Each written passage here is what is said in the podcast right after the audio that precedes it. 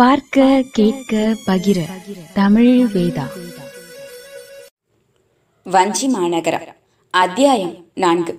அமைச்சர் கூறிய செய்தி மறுநாள் வைகரையில் நீராடி காலை வேளையில் காத்திருந்த குமரனை அமைச்சரின் தூதுவர்கள் வந்து அழைத்துச் சென்றார்கள். கம்பீரமான தோற்றமும் எதிரே வந்து நிற்பவர்களை ஊடுருவி பார்க்கும் கண்களுமாக அமைச்சர் அழும்பில்வேல் பார்வையில் பட்டதுமே குமரன் அவருக்கு பொருத்தமான வார்த்தைகளை பொருத்தமான இடத்தில் பதில் தர வேண்டிய எச்சரிக்கையை தன் மனதிற்கு அளித்தான் வேளாவிக்கோ மாளிகையின் நடுமண்டபத்தில் அங்கும் இங்குமாக உலவிக்கொண்டே சிந்தித்துக் கொண்டிருந்த அழும்பில்வேல் அதே நிலையில்தான் குமரனை வரவேற்றார். படைத்தலைவரை ஒரு இரவு தாமதிக்க வைத்துவிட்டேன். ஒருவேளை கொடுங்கோளூர் படைக்கோட்ட தலைவருக்கு என்மேல் சிறிது கோபம் கூட உண்டாகியிருக்கும் போல் தோன்றுகிறது. அப்படியெல்லாம் ஒன்றுமில்லை. மதியுகியான தாங்கள் எதை உடனே செய்ய வேண்டும் எதை சிறிது தாமதித்து செய்யலாம் என்பதை என்னை விட நன்கு அறிந்திருப்பீர்கள். இதை கேட்டு பதில் ஒன்றும் கூறாமல் அவன் முகத்தையே சில வினாடிகள் மௌனமாக கூர்ந்து நோக்கினார் அவர். அவனுடைய அந்த புகழ்ச்சி வினயத்தின் அடியாக பிறந்த உண்மை புகழ்ச்சியா அல்லது வஞ்ச புகழ்ச்சியா என்று கொடுங்கோளூர் குமரனின் கண்களில் தேடினார் அவர். பின்பு சுபாவமாக கேட்கிறவர் போல அவனை கேட்கலானார். நம்முடைய தூதுவர்கள் கொடுங்கோளூருக்கு வந்திருந்த சமயத்தில் நீயும் கூட படைக்கோட்டத்தில் இல்லை போலிருக்கிறது? ஆம் பாதுகாப்பு ஏற்பாடுகளை கவனிப்பதற்காக சென்றிருந்தேன். என்ன பாதுகாப்பு ஏற்பாடுகளோ? இதற்கு மறுமொழி கூறுவதற்கு சொற்கள் கிடைக்காமல் குமரனுக்கு நா குளறியது அவனுடைய அந்த பலவீனத்தை மேலும் தொடர்ந்து தாக்காமல் அதனால் என்ன குமரா பாதுகாப்பு ஏற்பாடுகளை தக்க சமயம் பார்த்து கவனித்து செயல்பட வேண்டியது உன் கடமைதானே? என்று அந்த பேச்சையும் சுபாவமாக திருப்பினார் அடுத்தாற் போல அவர் கேட்ட கேள்விதான் பெருஞ்சந்தேகத்தை கிளற செய்வதாக இருந்தது. ஆமாம் உன்னிடம் ஒன்று கேட்க வேண்டும் குமரா. கொடுங்கோளூர் படைக்கோட்டத்திற்கு அருகே ஒரு அழகிய பூந்தோட்டம் உண்டல்லவா? ஆம் உண்டு.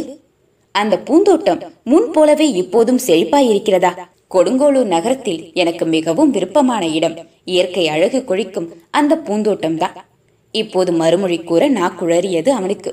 என் வயதுக்கும் முதுமைக்கும் இப்படிப்பட்ட அழகிய பூங்காக்களில் பிரியம் வைப்பது அவ்வளவாக பொருத்தமில்லை என்று உனக்கு தோன்றலாம் குமரா.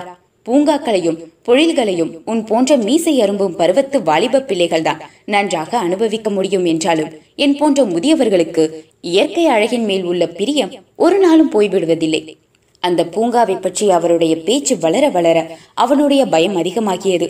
பேச்சு எங்கே எப்படி வந்து முடியும் என்பதை அவனால் கணிக்க முடியாமல் இருந்தது. தன்னை வரச் சொல்லியிருந்த காரியங்களை எல்லாம் விட்டுவிட்டு எதற்காக இப்படி பூங்காவை பற்றி பேசத் தொடங்கிவிட்டார் என்பது புரியாமல் தவித்தான். எதற்காக சுற்றி வளைத்து அந்த பேச்சை இழுக்கிறார் என்பது புரிந்தது போலவும் இருந்தது. அதே சமயத்தில் அவர் ஒருவித உள்ளார்த்தமும் இல்லாமல் சுபாவமாக பேசுவது போலவும் இருந்தது. எனவே தடுமாற்றம் தெரியாதபடி அவருக்கு முன் நிற்க இயலாமல் தவித்தான் அவன். அவரும் பேச்சை மீண்டும் இயல்பாக திருப்பினார். எதற்காக சொல்ல வந்தேன் என்றால் அத்தகைய அழகிய பூங்காக்களும் பொழில்களும் வாவிகளும் நீரோடைகளும் நிறைந்த கொடுங்கோளூர் நகரத்தை நாம் உயிரை கொடுத்தாவது பாதுகாக்க வேண்டும். கொடுங்கோளூர் நகரில்தான் சேர நாட்டிலேயே புகழ்பெற்ற ரத்தின வணிகர்கள் எல்லாம் இருக்கிறார்கள். இந்த சேர நாட்டிலேயே அழகான பெண்களும் கொடுங்கோளூரில் தான் இருக்கிறார்கள். அது மட்டுமன்று குமரன் நம்பி உன்னை போல் வாலிப்பான உடற்கட்டுள்ள சுந்தர வாலிபர்களும் கூட கொடுங்கோளூரில் தான் இருக்கிறார்கள்.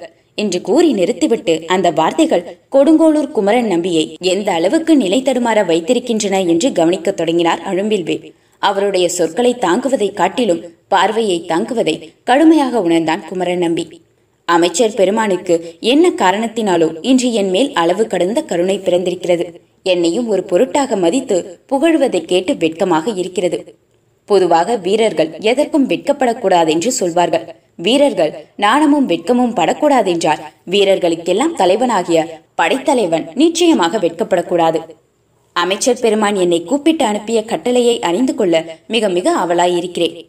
அதை நான் சொல்லித்தான் நீ அறிந்து கொள்ள வேண்டும் என்பதில்லையே. கொள்ளை கூட்டத்தாரிடமிருந்து மகோதைக்கரை நகரங்களை காக்க வேண்டும்.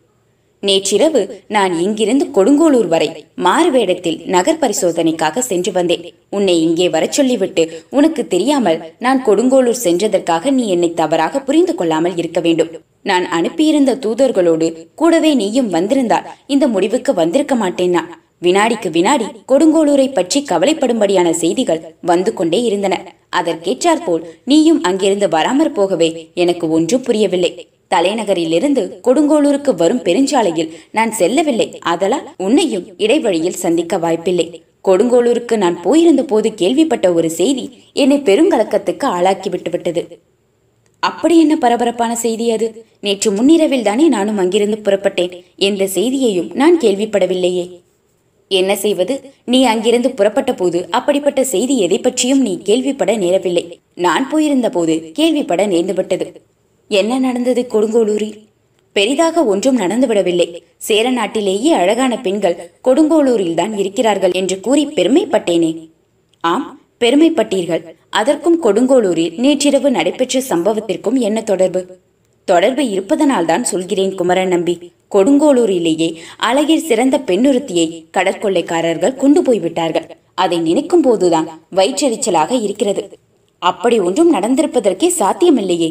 ஏனென்றால் நான் அங்கிருந்து புறப்படும் போதே கொள்ளை மரக்கலங்கள் கடலில் வெகு தூரத்தில் அல்லவா இருந்தன? என்ன நடந்தது? எப்படி அந்த பெண்ணை சிறைப்பிடித்துக் கொண்டு போனார்கள் என்பதே ஒருவருக்கும் தெரியவில்லை. கடற்கரை பக்கமாக உலாவ போனவளை காணவில்லை என்று ரத்தின வணிகர் மனம் குமுறிக் கொண்டிருக்கிறார். என்ன? ரத்தின வணிகரா ஆம் கொடுங்கோளூரிலேயே பெரிய ரத்தின வணிகரின் மகளான அமுதவல்லியை தான் காணவில்லை.